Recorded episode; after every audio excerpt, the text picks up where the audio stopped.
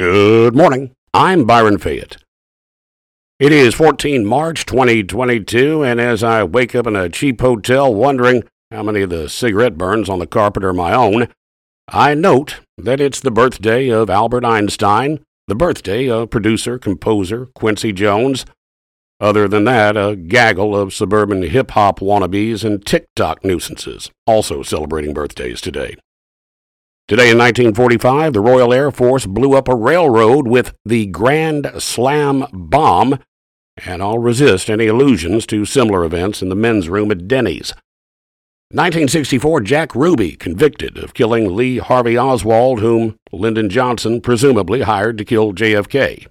On the way, the smallest Chinatown in America. Now, in spite of the two years of abject terror I endured at the hands of my ex fiancee from Qingdao, China, I do remain a committed Sinophile. For the victims of No Child Left Behind, that does not mean I have nasal congestion. It means I'm an admirer of Chinese culture. Szechuan food, pipa music, silk pajamas, a few of the things that make this earth tolerable during our sojourn here. But I would not have expected last night when I pulled into a town bearing my name, Fayette, Alabama, that I'd be sleeping in a joint that Mao Zedong might have designed. As for a wake up call here and a gang of monks bang a brass gong outside your door at 5 a.m., I suspect they do that even if you don't request a wake up call, though. And one look at the pagoda style restaurant with all the dragons on the window makes me doubt that biscuits and gravy is on the menu. But there is history in every little town, and Fayette, Alabama, population 4,364, is no disappointment. Oh, who am I kidding? The most interesting thing I can find about this place is that it was once called Frog Level, because presumably it's low and wet. The dullards of northern Alabama couldn't be bothered to name it Toad Testes, Croaker Pecker, or anything requiring a modicum of literary invention, but it is a prosperous town, at least according to the Chamber of Commerce.